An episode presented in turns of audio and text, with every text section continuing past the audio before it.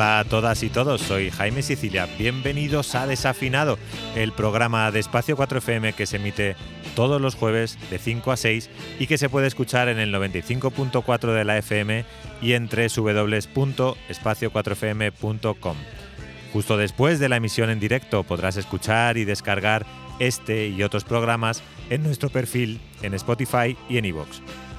Ya sabes que si buscáis como podcast Espacio cuatro F M en iVoox y como Desafinado cuatro F M en nuestra cuenta en Spotify, tendrás la posibilidad de escuchar los distintos programas en cualquier momento y cualquier lugar.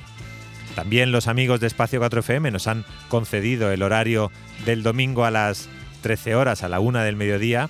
Ahí nos podréis escuchar en F M y en la página web mientras dais un paseo, preparáis un vermut o preparáis la comida.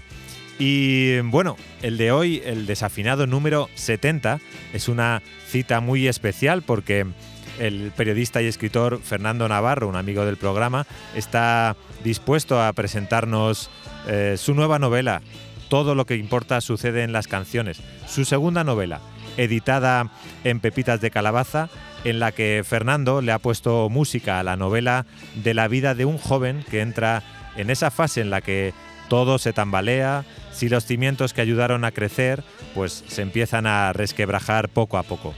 Pero bueno, como es costumbre en Desafinado y en modo de agradecimiento a Fernando, vamos a regalar unas cuantas canciones eh, hasta que le demos paso y ch- tengamos una agradable charla con él. Así que bueno, sin más demora, iniciamos el Desafinado número setenta, número redondo el de hoy, con Kevin Morby y su canción Five Easy Pieces.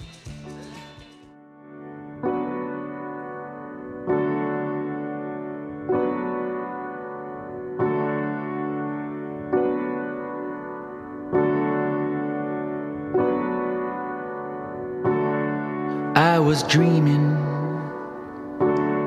of the past, all just to make the bad times last, to stay there forever, to never leave, to lock up my mind and body, then swallow the key. All of my time has been wasted on you, baby. Best years of my life I spent dying next to you. Wish I could pretend I wouldn't do it all again, 'cause I would if I could, if you asked me to. So just ask me to.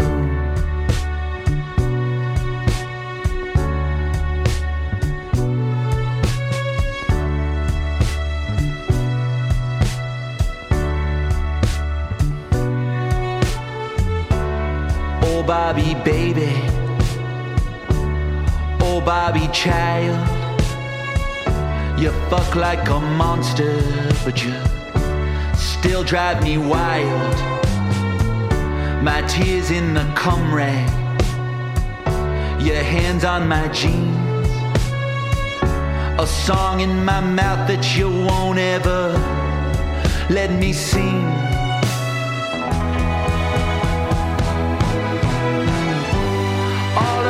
Time has been wasted on you, baby. Best years of my life fell like ice from my eyes, and I can't complain, love's insane, I don't blame you. Like low-hanging fruit, I pulled down the tree, saying, this way, pick me. Now I wait around just like a clown, wondering what to do with a map, wondering which road leads back to you. And how do you make a bad time last? Get a camera, put it in a photograph.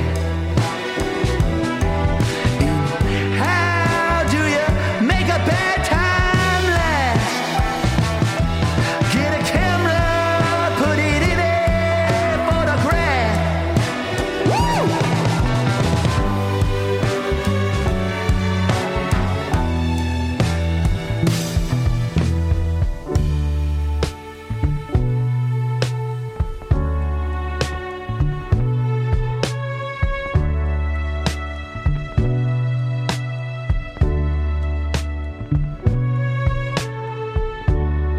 Oh, Bobby, baby, I hope you're well. I'll see you in hell.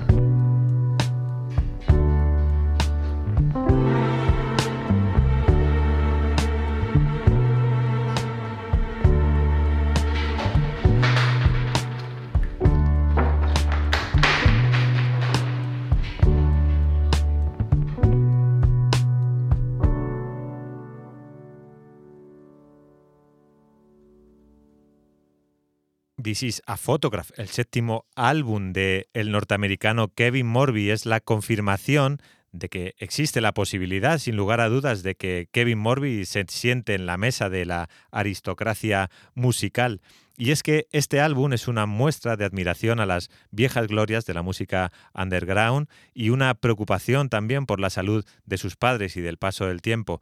El origen del disco está en una reunión familiar en la cual el de Arkansas estuvo viendo fotos de sus padres eh, jóvenes y, bueno, durante esa cena, durante esa reunión, pues más tarde en la, en la cena su padre sufría un ataque cardíaco y al final esa reunión y esa buena tarde pues acaba en urgencias.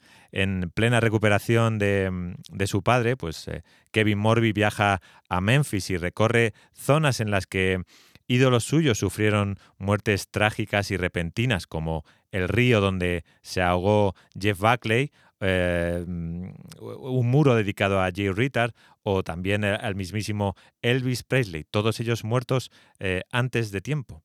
Eso le da a este disco un toque, pues incluso te diría que vitalista o de agradecimiento también a, a ese paso del tiempo, creo yo.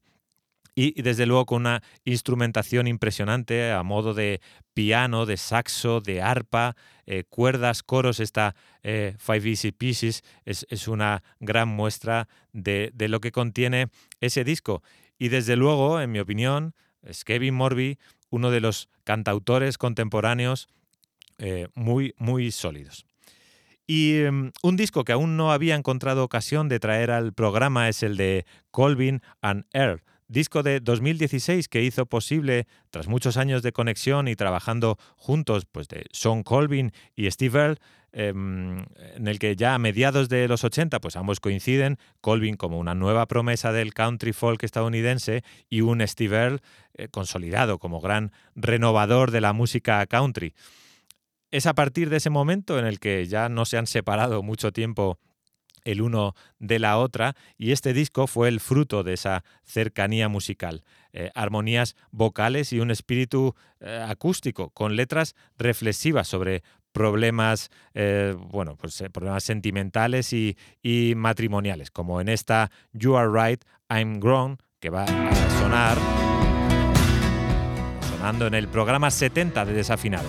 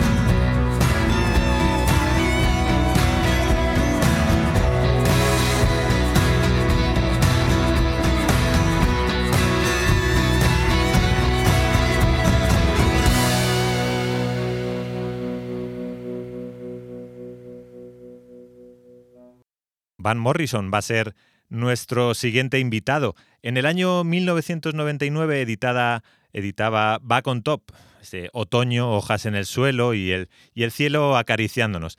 Este disco era un retorno a la receta habitual de Van Morrison tras acercarse a otras músicas, pues, pues retornaba al blues y, y al rhythm and blues.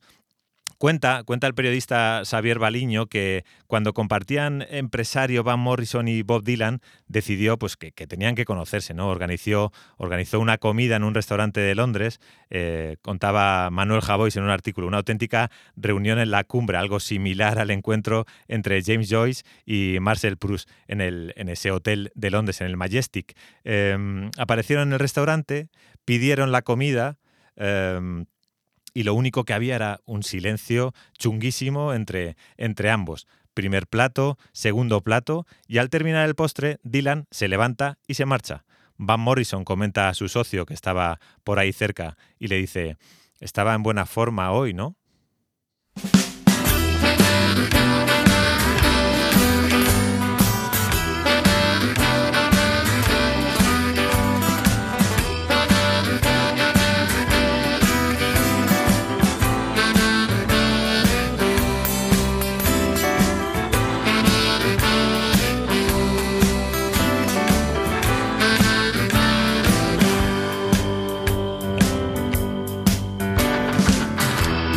See me when I'm moving you.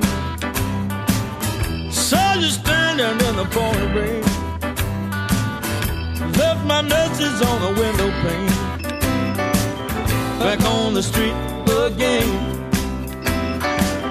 Back on the beat again. I'm back on the top again. You saw me climbing to the top of the hill. You saw me meeting with the fools on the hill. Learned my lesson and I had my fill. Learned it all in vain. Went through it all again. Now I'm back on the top again. Always driving, always climbing way beyond my will. Sensation, isolation at the top of the bill. Always seeming like I'm moving, but I'm really going slow. What do you do when you get to the top and there's nowhere to go? Well, just how you get there will be anybody's guess. With all the so-called trappings of success. Left all the deadbeats on the top of the hill. Yeah. Too busy raising cane. I'm back on the street again. I'm back on the top again.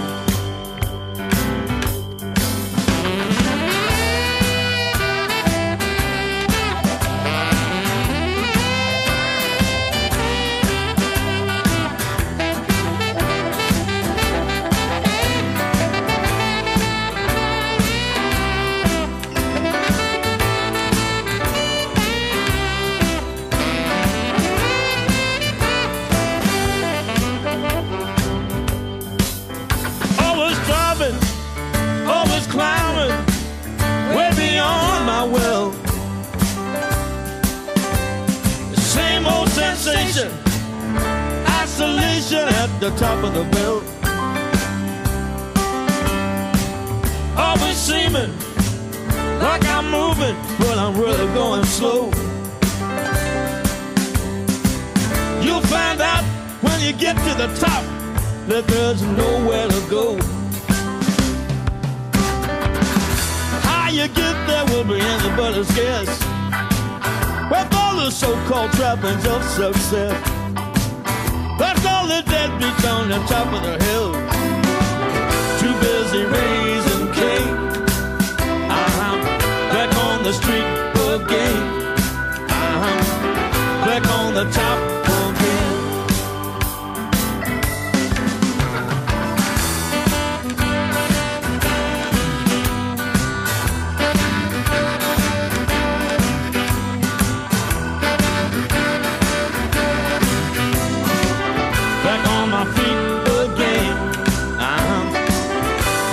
the street again. I'm up on the top again.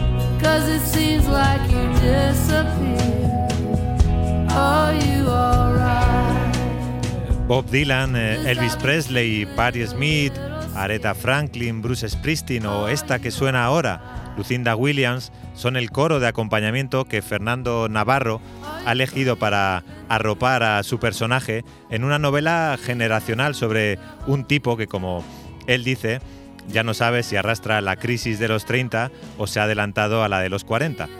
Esta novela, Todo lo que importa sucede en las canciones, se planta en la madurez de un joven en la que su existencia se resquebraja cuando lo que realmente le pide el cuerpo de verdad para desenvolverse en la vida adulta con alguna garantía sería abrirse otra cerveza. Fernando Navarro, bienvenido a Desafinado. Hola, ¿qué tal, Jaime? Gracias por la invitación. Buenas tardes. Muchas gracias por estar ahí. Haces doblete ya, estuviste... Estuviste con, con esa recopilación de, de artículos, ¿no? Con, con ese libro que era Maneras de Vivir y con esta segunda novela después de, de Marza, de, de Música para el Recuerdo. Eh, no estaba preparado, pero casi, casi es inevitable preguntarte, después de que sonase Lucinda Williams, eh, si estás bien, estás, estás, estás ok, estás, ¿qué tal estás? Sí, estoy bien, estoy bien, estoy bien. Un poco cansado de, tanto, de tanta gira, ¿no? Tenemos muchas presentaciones, uh-huh. Me pillas a punto también de irme a Sevilla, luego a Logroño y después de Navidades va a haber más ciudades por España, pero muy contento y con, intentando sacar energía de donde, donde no la hay a veces, de estar ahí haciendo también mucha promoción del libro con programas como el tuyo. Estoy bien, estoy bien. Aunque nunca se está bien, bien, bien del todo. Siempre hay alguna cosa que por el que, por el que uno tiene que mejorar. Me gusta, me gusta a mí decir cuando, ahora que es muy habitual que te encuentras gente que no llevas mucho tiempo sin conocer y te preguntan ¿qué tal? Y dices, yo siempre respondo eh, bien, pero sin entrar en detalles. Ya si entramos en detalles, eh, complicado. Eh, y es así. Todo lo que importa sucede en las canciones, es esa segunda novela. Eh, ¿Cómo fue el proceso? ¿Cómo, cómo fue la idea? Si, no sé tampoco si será complicado eh, compaginar eh, la columna o el, o el reportaje, tu trabajo habitual, eh, con la novela. Bueno, a ver, eh, al final, cuando uno escribe una novela, eh, un libro de ficción, o pues es muy distinto a hacer el trabajo de periodista, ¿no? Donde se rige todo dentro de un, de un código, ¿no? Los códigos y, y dentro de un oficio que es el del periodismo. De hecho, para escribir este libro, una de las cosas que más me costó al principio, después de tantos años, porque yo había publicado mi primera novela, Marza, Música para el Recuerdo, en dos mil quince. Entonces, después de tantos años, eh, sin escribir otra de ficción, tenía mucho impregnado el método periodístico, ¿no? La manera de redactar, de contar cosas, incluso de dar muchos detalles, a veces eh, bastante mm, informativos, pero muy poco útiles para eh, un relato narrativo, ¿no? Y en este caso fue lo que más me costó al principio.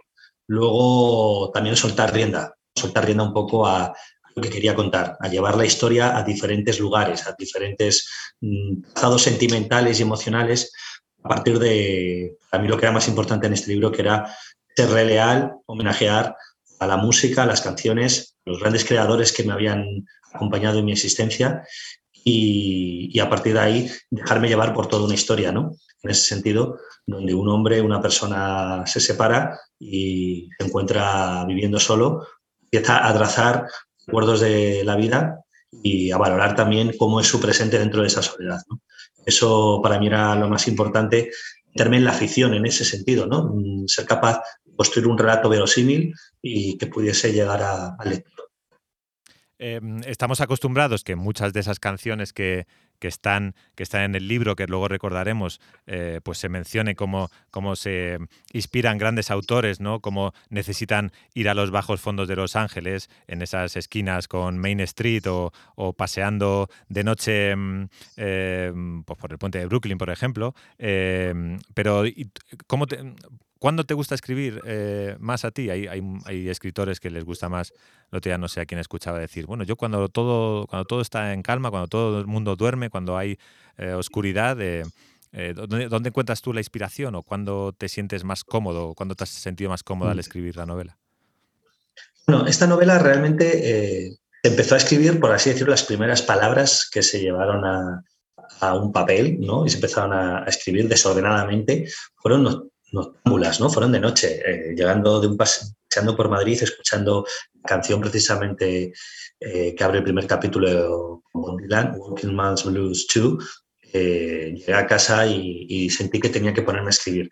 Pero realmente es un libro que se ha, se ha escrito en, el, en la carrera de fondo, que es escribir un libro, que es una carrera larga y laboriosa y muchas veces frustrante. Eh, se ha escrito de, por la mañana, una cuestión de organización, ¿no? Escribir un libro, una novela, el primer gran misterio que tienes que resolver no es ni el talento, ni la calidad, ni, ni el instinto que tengas a la hora de escribir, sino la disciplina que te pones, ¿no? En este sentido, me, tengo que compaginarlo con mis horarios en el periódico, que eh, son bastante ajetreados y, e inverosímiles, por, ¿no? imprevisibles por todo lo que puede suceder en, en un día a día en un periódico. Y lo escribía por la mañana. Entonces, es, realmente es un libro que ha sido eh, en el germen primero, ¿no? En la primera semilla nocturno, y por eso tiene ese aire noctámbulo el libro, de que pasan muchas cosas por la noche, pero realmente se ha escrito por la mañana. Y a mí me gusta por la mañana porque a veces estás muy fresco. De hecho, si yo pudiese, como tengo que llevar al niño al colegio todas las mañanas, no me puedo permitir eh, escribir aún más pronto, pero si pudiese escribir cuando he podido, por la mañana, fresco, bien descansado, es una manera muy buena de escribir un libro, porque coges unas horas en las que tampoco el mundo se está levantando y no hay tanto estrés ni, ni velocidad, y se escribe muy bien.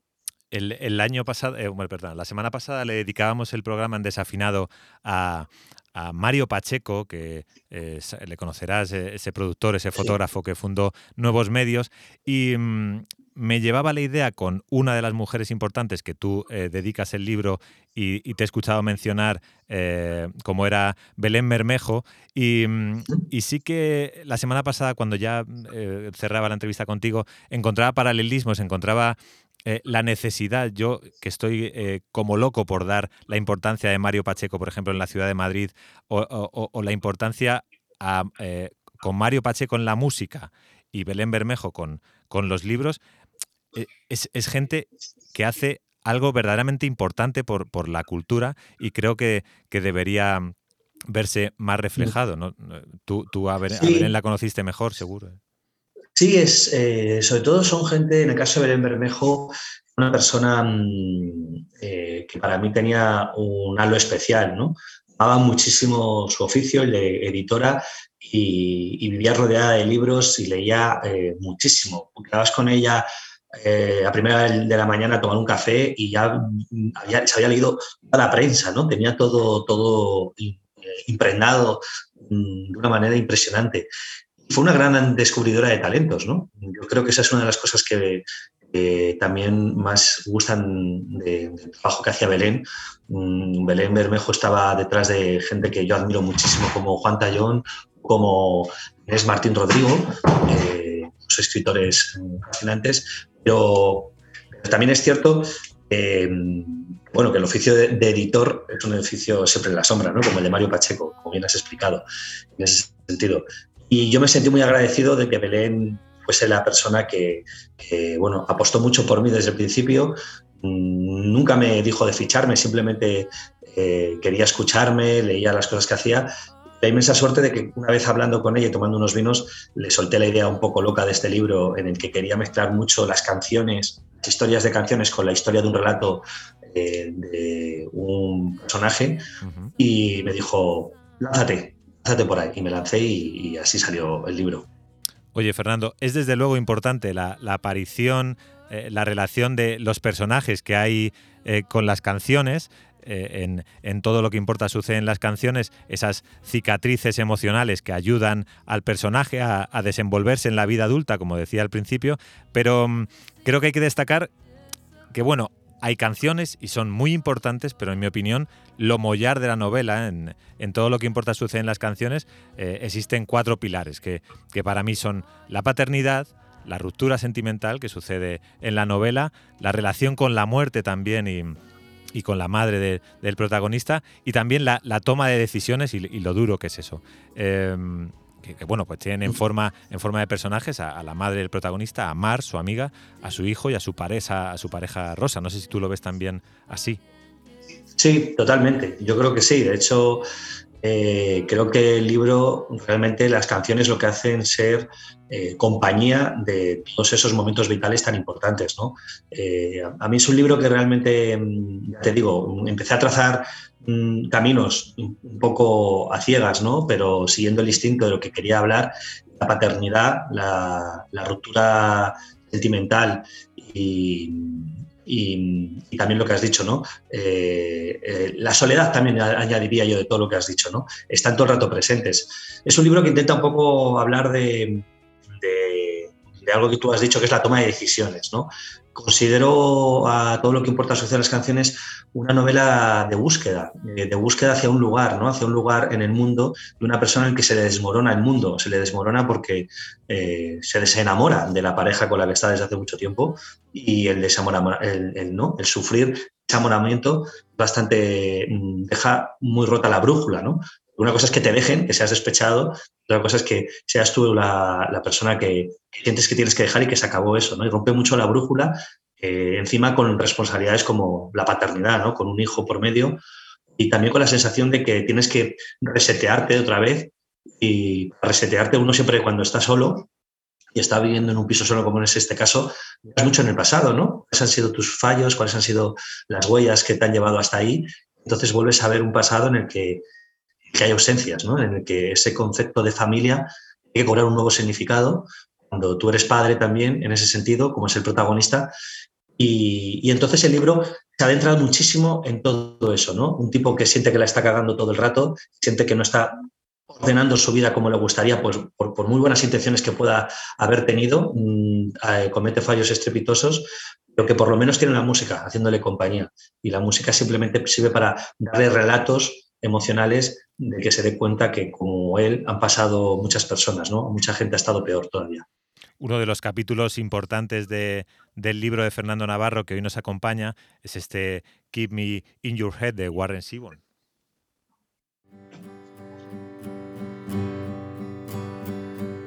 Shadows are falling and I'm running out of breath. Keep me in your heart for a while. If I leave you, it doesn't mean I love you any less. Keep me in your heart for a while. When you get up in the morning and you see that crazy sun, keep me in your heart for a while. There's a train leaving nightly called when all is said and done. Keep me in your heart for a while. Sha-la-la-la-la-la-la-la-la-la. Keep me in your heart for a while.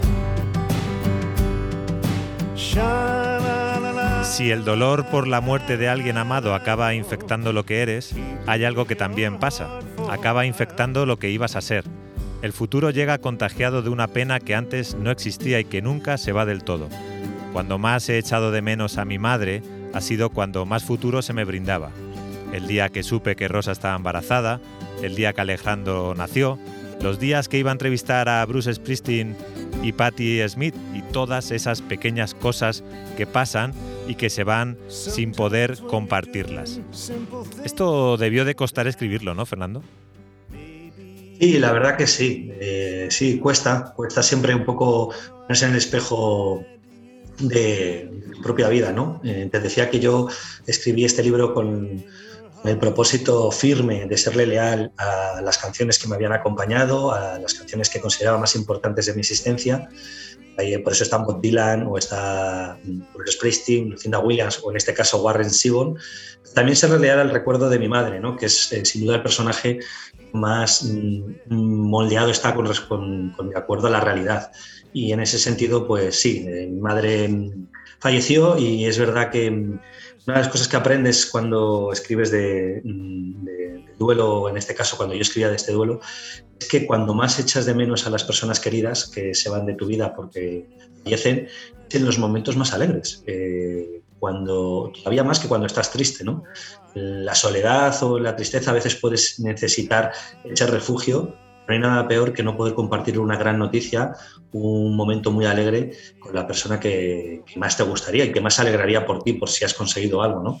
Y en ese sentido sí que costó escribir ese, ese párrafo. Para mí es una, una de las partes eh, más brillantes del... del libro. Eh, también quería destacar, eh, Fernando, la ausencia del padre en la novela.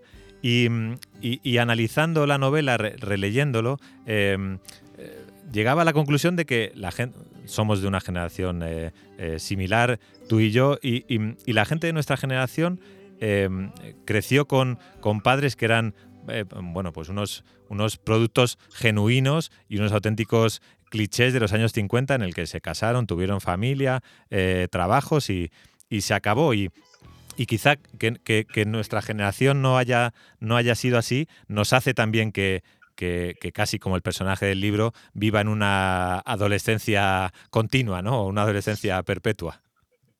Sí, bueno, eh, el libro, el, el capítulo dedicado a, a Bruce Springsteen, ¿no?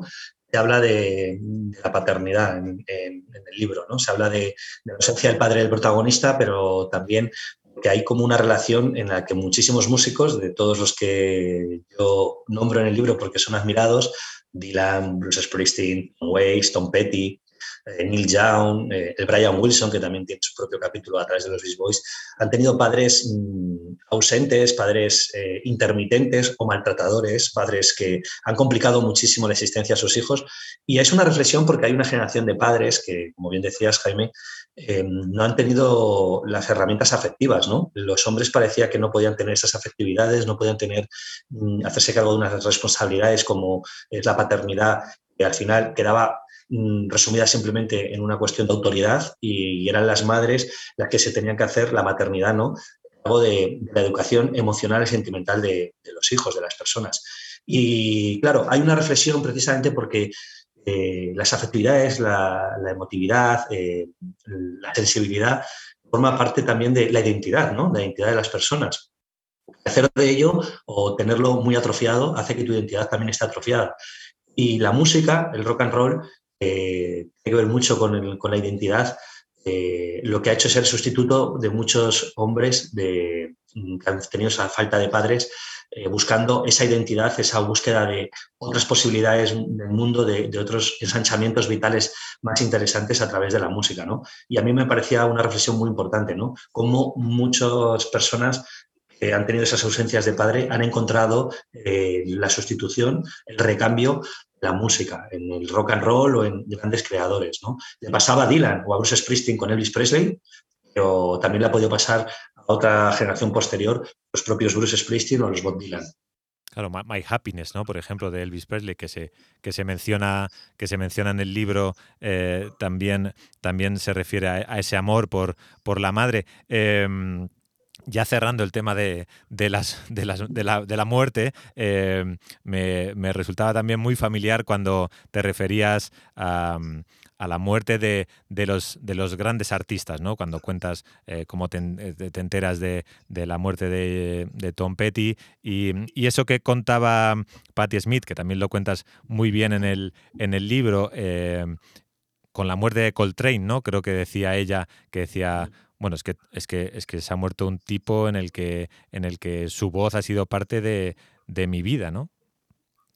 Sí, eh, Patti Smith llegaba a decir que cuando se encontró el funeral que se hizo en la calle, ¿no? Eh, en Nueva York, se encontró el funeral por John Coltrane, sentía que era como si había como un ambiente eh, de que se hubiese muerto un santo, ¿no?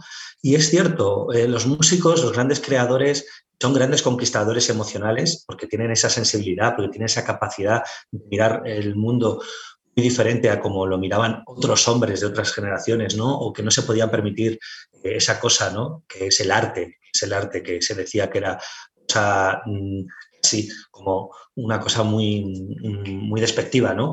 Estos creadores se terminan convirtiendo también en una especie de santos laicos, ¿no? Y a mí me fascina todo eso, ¿no? No creo en Dios, yo soy agnóstico, pero sí creo en las canciones de Bob Dylan, y sí creo en las canciones de los Beatles, sí creo en lo que me han aportado, en las canciones de Lou Reed o de Patti Smith, ¿no? Ensanchándome la mente, eh, mostrándome rendijas emocionales que no sabían que existían de mi, de mi existencia, y contraponiéndome las ideas, ¿no? Haciéndome dar cuenta que me despertaban nuevas preguntas, y yo creo que eso es básico de la existencia, ¿no? El preguntarte por cosas nuevas, el, el, el, el replantear de tu propio entorno y tu propia existencia, darte cuenta que hay otros mundos posibles, otros eh, lugares donde puedes aprender muchas más cosas de la vida. Por eso se convierten para mí en santos laicos, y eso es eh, para mí muy, muy, muy importante. El, eh, el personaje que...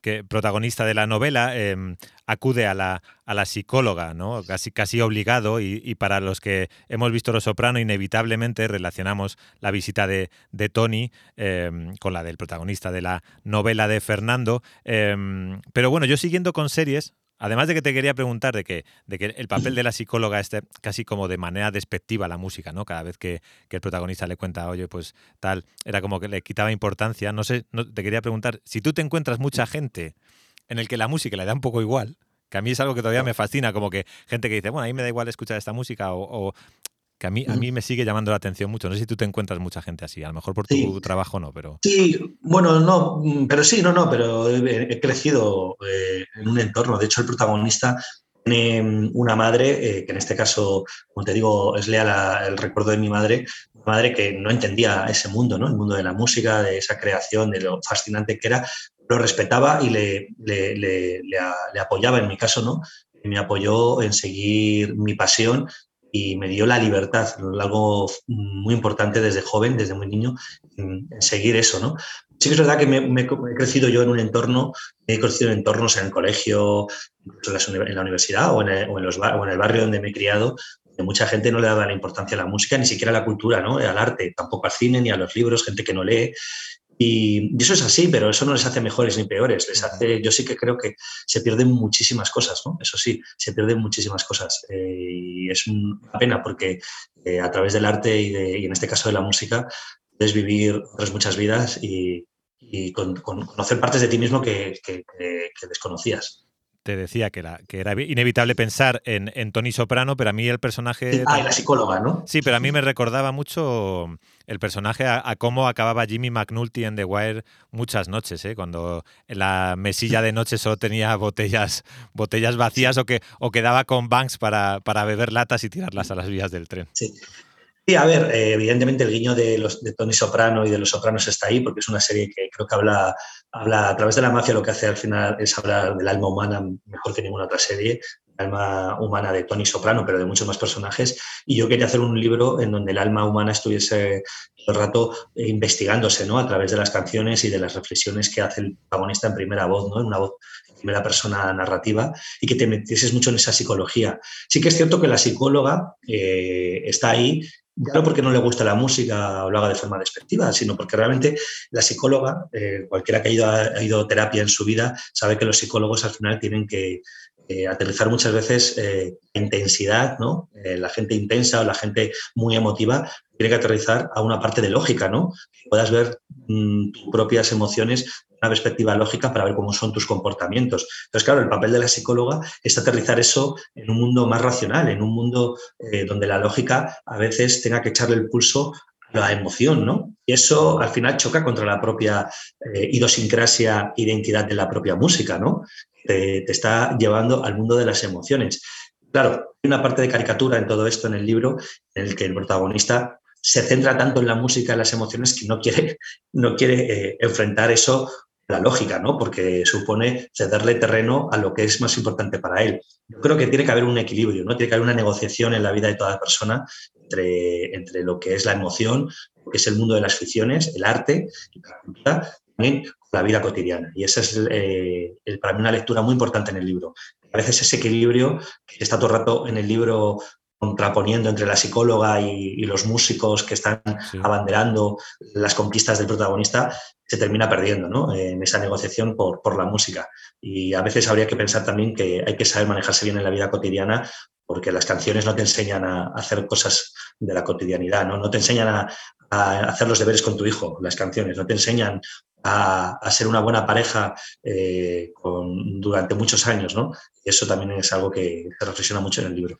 Eh, hay, eh, lo, lo comentabas ahora, que la novela refleja muy bien, eh, casi de un modo eh, muy caricaturizante, eh, esa mezcla de, de juntar eh, el humor con la melodía de las canciones como, como para tratar temas más espinosos, ¿no? Por ejemplo, el tema de la paternidad y esa manera de, de, de mostrar, pues, eh, la, ponerte ante el espejo, ¿no? Todos los que somos padres, los, los, los niños, los, las niñas nos ponen ante el espejo muchas veces y, y la novela incluso da comienzo con el, con, con el protagonista, pues, pues, pues, narrado de esta manera eh, caricar, cari, caricaturizante, pues pagando, por ejemplo, una pasta, ¿no? Por un bocata de salchichón, por ejemplo.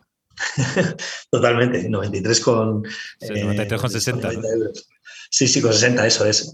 Sí, a ver, es que yo me he encontrado, yo he estado, he llegado a tener amigos en los que he visto cómo eh, estaban echando pestes de, de, del niño, del, no del niño, sino de, de, la, de la presión que es tener un niño pequeño que no quiere comer, que no se duerme, que está, ¿no?, llevando al límite porque tenemos otras obligaciones como el trabajo, ¿no?, y todo eso, y porque incluso no estás preparado para ser padre o madre.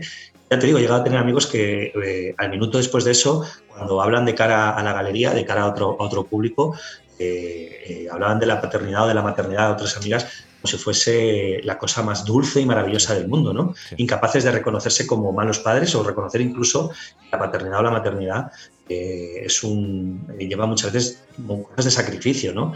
Y sucede igual con las redes sociales, ¿no? Con esos relatos que todos utilizamos en las redes sociales. Todos somos personajes, nos ficcionamos a través de Twitter, Instagram, Facebook y ahora TikTok, en el que estamos intentando mostrar todo lo bueno que tiene nuestra vida, ¿no? Te vas de vacaciones y pones fotos de tus super vacaciones, ¿no? No pones fotos y dices lo que te has hablado, lo mal que te ha salido esta, esta vacación, lo que sea. Igual sucede con esos padres que utilizan un rato mostrándose como grandes padres o como que sus hijos son siempre los mejores, ¿no? Y estamos un rato haciendo ficciones o con las parejas, que ya eso es el culmen de nada más, ¿no? Parejas que están poniendo fotos de lo muchos que se quieren, yo lo he vivido. Y, y sabes perfectamente que esa relación está absolutamente eh, cruzada de, de problemas, ¿no? Incluso es una relación eh, tóxica, pero ellos están utilizando las redes sociales para vender otro relato de sí mismos. Ahora, en ese sentido, el libro era llevar el, todo eso a otro terreno, ¿no? Llevarlo a un terreno mucho más de, de error y de, y de, y de, y de cómo cre, que creo yo funciona la vida. Hay una, hay una novela que yo estuve leyendo la primera vez que, que, leí, que leí la novela de todas, eh, todo lo que importa sucede en las canciones, que es Feliz Final, de Isaac Rosa, y lo relacionaba mucho porque es una novela, pues, que reconstruye eh, un gran amor empezando por su final, y, y yo lo asemejaba a esta relación del protagonista, eh, pues también con todo lo que tú hablas, con las expectativas, con los errores, con la incertidumbre, con la precariedad incluso del, del, de nuestro día a día y de los celos. Era, era algo que... Que, que combinaba mucho con el libro. Oye, Fernando, vamos terminando. Quería que mmm, una de las partes importantes o una de las cosas eh, que, que, que, que has hecho presentando los libros es, es hacer esas fiestas casi míticas, ¿no? Esas presentaciones llenas de amigos, sí. llenas de buena música, de momentos agradables. No sé si nos puedes decir dónde van a ser las siguientes para, para poder asistir. Sí. Rápidamente Sevilla, en la librería Caótica, dentro del Festival Monkey Week. Luego Logroño, también allí, que es la editorial Pepitas de Calabaza, es de Logroño, y vamos a hacer una fiesta con, con música en directo. Y luego vendrán otras, Murcia, Salamanca y un montón de ciudades más, Granada, donde intentaré hablar, pues eso, de literatura y música, intentar mezclar los dos mundos. Y, y no descarto una en Madrid con música un poco gamberra y, y distinta a la que hicimos aquí con Elvira Lindo y Inés Martín Rodríguez. Fantástico, Fernando. Oye, muchísimas gracias por haberte vuelto a pasar por Desafinado. Es, como siempre, un auténtico placer. placer. Y bueno, nos vemos, nos escuchamos, te leemos, desde luego, así que eh, un fuerte abrazo, ¿vale? Un abrazo, Jaime, gracias por todo. Chao.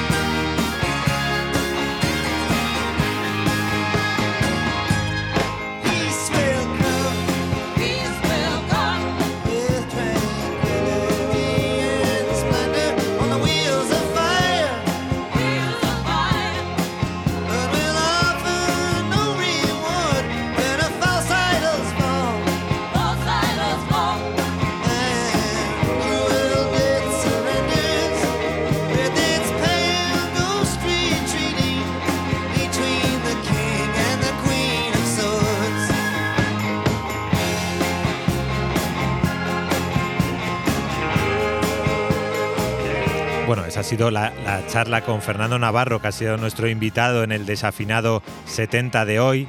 Todo lo que importa sucede en las canciones está publicado por Pepitas de Calabaza. Lo podéis conseguir a través de su web o, o en tiendas, siempre a poder ser, por favor, en tiendas de barrio o tiendas pequeñitas. Y es una novela, la novela que nos ha acompañado en el programa de hoy, además de todas esas canciones que están sonando y que... y que han sonado, así que daré toda la información, los datos que hemos hablado en la charla, eh, para que los tengáis, como siempre, en el podcast. Ha sido un auténtico eh, placer hablar con Fernando otra vez y, y compartir este rato de, de charla con todos vosotros y todas vosotras, así que nos escuchamos la semana que viene. Ha sido un auténtico placer teneros en Desafinado. Un beso, adiós.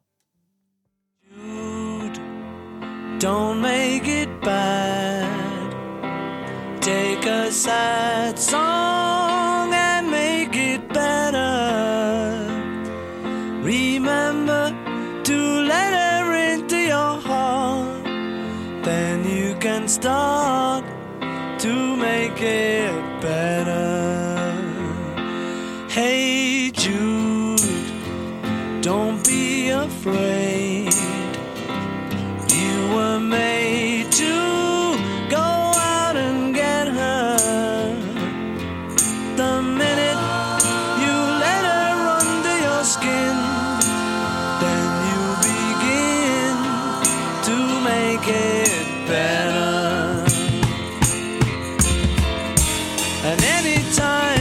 feel the pain. Hey Jude, refrain.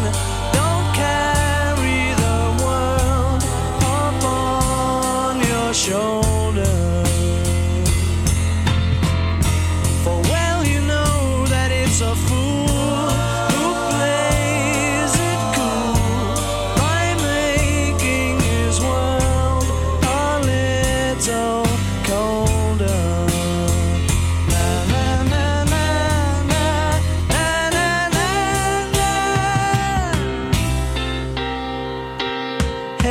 Jude,